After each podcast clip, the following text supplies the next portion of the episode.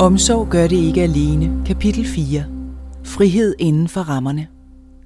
Af Grete Mikkelsen, udgivet i to tusind og femten. Tal og begreber kan være utidssvarende. Noget af det vigtigste, vi skal ture som behandlingsinstitution, er at give slip. Det kan lyde som om, vi bare læner os tilbage og lader tingene ske, men i virkeligheden er det en meget kompleks proces. Vi er ikke sat i verden for at leve vores beboeres liv. Vi skal ikke kontrollere dem døgnet rundt, ikke fortælle dem, hvad de skal gøre, ikke styre deres liv. Vi har ansvaret for behandlingen af beboerne og for, at de bliver bedre, og det er naturligvis også vores fornemste mål. Men det du fokuserer på, får du mere af, og derfor har vi valgt at fokusere på det, der virker, for at få mere af det. Og det virker. Mødet med Allan Holmgren, efter vores voldsomme vendepunkt med branden i kogeriet, bragte os for alvor ind på det spor, vi arbejder efter i dag. Det er det, vi kalder den systemiske og narrative tilgang. De systemiske teorier opstod i nitten halvtredserne, hvor blandt andet Gregory Bateson præsenterede nogle kommunikationsmodeller, som inspirerer terapeuter til at begynde at inddrage familien i behandlingen af det enkelte individ, ved for eksempel at lade familiemedlemmer deltage aktivt i terapien. Det gjorde man, fordi man gik fra at betragte problemet som noget, der før kun kunne henføres til en person, til at være noget, der opstod i deres relation. De, der så var en del af relationen, var også en del af problemet, og derved også en del af løsningen.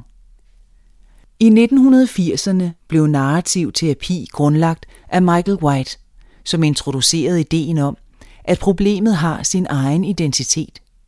At problemet er problemet, og personen er personen. Du har skizofreni. Du er ikke skizofren.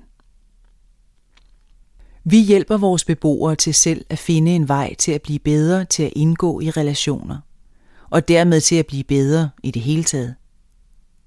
Det gør vi blandt andet ved at hjælpe dem til at se, at de ikke er identiske med deres sygdom. De er ikke eksempelvis skizofrene. De har fået skizofreni. Og vi taler med dem om skizofrenien på den måde, som noget, der har sit eget isolerede liv ved siden af dem. Granhøjens systemiske tilgang. Det kan være vanskeligt for os at forklare sagsbehandlere eller andre, hvordan vi arbejder med det systemiske for at bedre beboerne.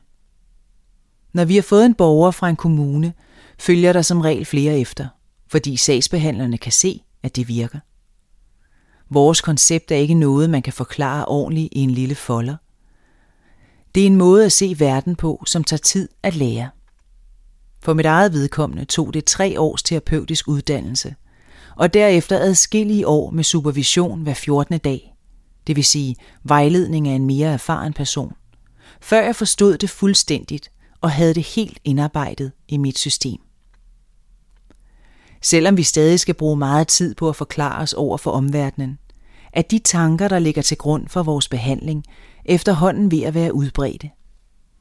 Vi er ikke mærkelige længere, når vi siger, at en person, der har paranoid skizofreni, skal være tillidsmand for de andre på botilbuddet. Før i tiden var sagsbehandlere ved at besvime, når de hørte sådan noget, for manden havde jo selv brug for omsorg, mente de, ikke for at tage ansvar og stå i spidsen for andre. Det paradoksale er, at mennesker med paranoid skizofreni faktisk ofte er mægtig gode tillidsmænd. De tror ikke på nogen, og af samme grund laver de alliancer med alle omkring sig. Det kan give en masse ballade på botilbudene. Men hvis manden får den ansvarsfulde position som tillidsmand for de andre, legaliserer man de evner, han faktisk har, og giver ham samtidig et bud på, hvordan han kan bruge det til noget positivt og konstruktivt. Tag livet af skyld og skam. I det hele taget arbejder vi meget med at fratage beboerne deres skyld og skam over deres psykiske problemer. De er ofte plaget af en følelse af, at de ikke burde være syge, at det på en eller anden måde er deres egen fejl, og at de skaber problemer for andre. Det er vigtigt at tage de følelser fra dem, for man kan ikke arbejde med mennesker, der er blokeret af skyld og skam. Ifølge den systemiske måde at se verden på, tilhører menneskelige problemer heller ikke den enkelte. De er opstået som en del af et socialt samspil med relationerne. Et tydeligt eksempel er kvinderne, der har fået diagnosen borderline. De er typisk ikke blevet spejlet, da de var små, fordi deres mødre måske selv havde psykiske eller sociale problemer, som gjorde deres adfærd over for barnet ustabil. Almindeligvis får et lille barn et smil tilbage fra sin mor, når det selv smiler. Det får trøst, når det græder. Det får at vide, hvad det må og ikke må. Alt sammen hjælper det barnet med at finde ud af, hvem det selv er, at skabe sig en identitet. Når børn omvendt ikke får den reaktion, men vidt forskellige reaktioner på den samme adfærd, så bliver de usikre på, hvem de er, og har svært ved at forstå andres følelser. De kommer til at mangle forståelsen for empati. Et andet eksempel kunne være en kvinde, der som baby blev efterladt af sine misbrugende forældre og først fundet flere dage efter. Hun havde været alene og ikke fået mad eller skiftet ble i flere dage. Som man nok kan regne ud, havde hun fået alt for lidt opmærksomhed i forhold til, hvad et lille barn har brug for. Hun har i dag fået diagnosen skizofreni og har meget svært ved at danne relationer til andre mennesker. Igen handler det om relationerne, og bliver man svigtet på den måde, kan man tage alvorlig skade af det, også på den lange bane. Nye livshistorier. Hovedparten af vores beboere kommer fra en opvækst med sociale problematikker og har umiddelbart en dyster historie at fortælle. Ofte har mennesker med psykiske lidelser også en historie med en del huller, perioder der står hen i det dunkle, måske på grund af voldsom medicinering eller sygdom. Det har konsekvenser på mange planer, for fortællingen om os selv definerer os også som mennesker. Det er gennem fortællinger, man skaber sin identitet og meningen med og orden i sit liv. Og man kan ikke danne meningsfulde relationer med andre, uden at forstå, hvem man selv er. Som mennesker er vi vores historier. Historierne er vores identitet. En identitet, som vores beboere har ondt i. Derfor arbejder vi med den narrative tilgang, som handler om, at alle mennesker har mange historier, der kan fortælles på flere måder. Man kan altså skrive sin historie om. Det handler naturligvis ikke om, at den enkelte skal udstyres med en urealistisk og lyserød fortælling om sin baggrund, men om at udvide den enkeltes fortællinger og fortælle dem på andre måder, som er mere positive og giver rum for forandring og håb. For hvis man går rundt med en historie, der handler om, at man ikke dur til noget som helst, så er det godt at finde ud af, at alle mennesker har en mangfoldighed af historier med sig, og at man kan vælge at lægge vægt på nogle af de fortællinger, der handler om, at man tværtimod både kan og vil noget.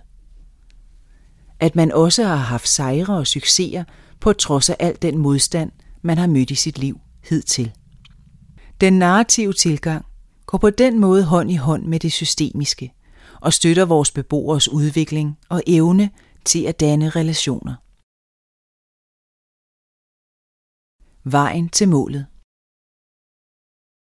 Når vi får en ny beboer, indgår vi en kontrakt med kommunen. Som udgangspunkt er vores holdning, at hvis vi skal tage ansvaret for behandlingen, vil vi også have lov at bestemme, hvordan den foregår. Nogle gange vil kommunerne gerne have os til at løse noget konkret. For eksempel lære den nytilkommende at stå op om morgenen, at tage sin medicin eller at blive mere social. Det kan vi godt lære ham og skrive ind i kontrakten, men det er så det. Vi vil bestemme vejen til målet, ellers kan vi ikke løse opgaven. Af og til bliver vi mødt med helt urealistiske forventninger, som da vi fik en fyr ind, som var udadreagerende og voldelig. Efter en måned fik vi en henvendelse fra sagsbehandleren om, at nu forventede hun, at klienten i løbet af tre måneder var klar til eget liv og bolig osv. Så sendte jeg hende en stak kuglepenne med teksten: problemerne klarer vi med det samme, miraklerne tager lidt længere tid. Vores måde at behandle på er i nogle tilfælde mere tidskrævende end andre metoder, hvor man forsøger at påvirke beboerne mere direkte og lære dem op i redskaber til at håndtere forskellige typer af problemer og situationer. Altså at vi ikke tager over og lever beboernes liv, men rent faktisk lærer dem at leve deres eget liv. Vi kan have problemer med at holde kommunen og forældrene i ro og tro på, at der snart sker noget. Men vores metode er den, der giver varig udvikling, fordi det er noget beboerne selv vælger og vil. Og når de selv vil, er man sikker på at opnå en bedring og udvikling. Det er helt afgørende, at den enkelte har oplevelsen af, at det her er mit eget projekt. Det er noget, jeg vil. Den proces er ikke altid lige nem at holde ud at vente på tager form. Især nyansatte har svært ved at stå distancen. Det kribler i fingrene på dem for at hjælpe, for at tage opgaver fra beboerne og organisere tingene for dem. Så farer de ud og ordner ting for beboeren, så der sker noget. Det får medarbejderen til at føle, at han eller hun rigtig har succes med den her klient, for nu har man for eksempel arrangeret, at han skal i lære. Så går der to dage, så kommer han ikke mere, for han var ikke klar alligevel. Det er blevet medarbejderens projekt, ikke beboerens. I stedet skal medarbejderne vente og respektere de valg, beboerne træffer. Skabe en hverdag for dem, stille og roligt. Beboerne får som udgangspunkt selv lov at styre. Nogle starter med at sidde på deres værelse og vil ingenting. Nogle gange er de bange eller angste, og når man er det, går man i forsvarsposition. For dem, der er udadreagerende, kan det betyde, at de går til angreb, men det undgår vi ved at lade dem få tid. Hvad får vi ud af at presse dem til noget, hvis de blot svarer på presset med vold? Intet andet, end at medarbejderen kan sige, at de har prøvet, og at de har haft et projekt. Men det handler ikke om blot at vise omsorg og hjælpe. Efter nogle måneder begynder de at slappe lidt af og får et andet ansigtsudtryk, fordi de ikke føler sig truet af personalet eller de andre beboere.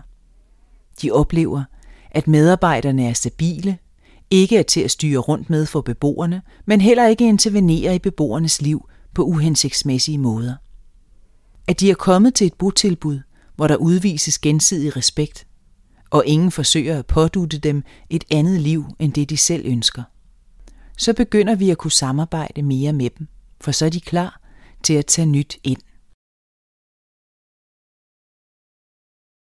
Tale med, ikke til. Allerede når en beboer er til visitationssamtale forud for sit ophold hos os, snakker vi med dem om, hvad de vil have ud af opholdet her, og hvilke ønsker de har. Typisk deltager en terapeut, en sagsbehandler og eventuelt pårørende foruden den kommende beboer. Vi taler med beboeren, ikke til dem, og det er en forandring for nogle af dem, der har været andre steder i forvejen.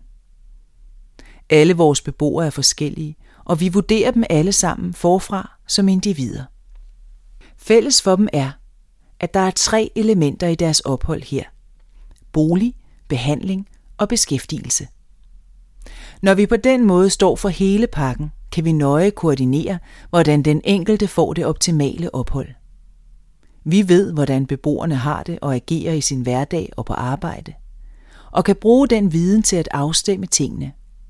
Hvis en beboer pludselig er meget opfarende på arbejde, kan det være med i vurderingen af, om der er noget, der skal afstemmes med medicinen, eller om der er problemer på botilbuddet. Når vi har haft en indledende samtale med en kommende beboer, får de mulighed for at se et par botilbud, hvor vi vurderer, at de vil falde godt til. De vælger den ene mulighed, og de får også mulighed for at se et beskæftigelsessted. Det kan være gårdbutikken eller hotellet, landbrug eller noget andet. På den måde får de med det samme indtryk af, hvad det er for et liv, de kan få her. Og på den måde skal de give deres tilsagn til, at det er noget, de vil. De skal sige ja til, at de vil være her og samarbejde med os, ellers giver det ingen mening. Der er meget stor variation i, hvor længe vores beboere bliver hos os, men gennemsnittet ligger på tre til fire år. Alle har de en gang om ugen møde med deres kontaktperson, som er den medarbejder, de har mest at gøre med og går først til, når de har brug for støtte. De kan have samtaler af terapeutisk karakter, hvor man snakker om, hvordan det går med at tage kontakt til andre mennesker eller noget andet, der er svært. Men kontaktpersonen hjælper også med det mere praktiske, som breve til det offentlige og den slags. Hvid dame i skabet. Nogle har brug for at gå i deciderede terapiforløb og kan gå hos vores egne psykologer. Dem, der har mest brug for hjælp, vil ikke altid have den. Det gælder typisk helt unge mennesker, der lige har taget hul på voksenlivet og ikke kan overskue at skulle forholde sig til, at de har et psykisk problem. De vil hellere holde fast i, at det er alle andre, der er noget galt med. Kontaktpersonen snakker med dem om, hvordan de har det, og fortæller om erfaringer med andre, der har fået det bedre med terapi eller med medicin, hvis det er det, der er behov for. Der gør det samme sig gældende. Dem, der har mest brug for medicin, er mindst indstillet på at tage den. Men hvis man ryster af angst og ser en hvid dame i skabet hele tiden, eller en stor mand, der beordrer en til ting, man ikke har lyst til, er det godt at få medicin. Både for den enkelte og for omgivelserne. For nogle få af disse mennesker kan være farlige at være sammen med. Meget mere almindeligt er det, at beboere har problemer med det mest grundlæggende som personlig hygiejne og at holde deres værelse rent. Hvis de har det rigtig dårligt, kommer deres værelse hurtigt til at ligne et teenageværelse gange ti, med tallerkener, madrester, tøj og bunker overalt. I de situationer flytter vi problemet fra beboeren og over til medarbejderen, som siger: "Jeg er altså ked af som kontaktperson, at dit værelse ser sådan ud. De andre medarbejdere synes, at jeg er dårlig til mit arbejde, når der ser sådan ud her hos dig." Når det bliver sagt på den måde, vil de fleste beboere gerne hjælpe. Det overrasker dem, at det har så stor betydning, hvad de gør, og det motiverer dem, at de kan gøre en forskel. Hvis det ikke virker, minder vi dem om, at de har sagt ja til at være her, fordi de vil udvikle sig og opnå noget. Hvad det er, er naturligvis individuelt, men typisk at være i stand til at bo i egen bolig eller få en uddannelse og et job. Vi taler også med dem om, hvad det betyder for omgivelsernes syn på dem, at de bor ryddeligt og pænt, og hvad det betyder for den sociale status. Vi lægger meget vægt på, at de bor lige så pænt som os andre, mens de er her. I velholdte huse, som er hjemligt indrettet og har kunst på væggene. Det har en opdragende effekt, og meget af det, vi gør, handler faktisk om at opdrage, for mange af vores beboere har aldrig lært, hvordan man opfører sig i et almindeligt hjem. Det kan sommetider gå hårdt ud over både inventar og bygning, men selvom det jo er beboerne selv, der ødelægger det, så bruger vi mange ressourcer på at reparere og vedligeholde. Indimellem får de lov til at hjælpe til, men vi accepterer ikke, at de skal bo i noget grimt og slidt, bare fordi de ikke har lært, hvordan man passer på tingene.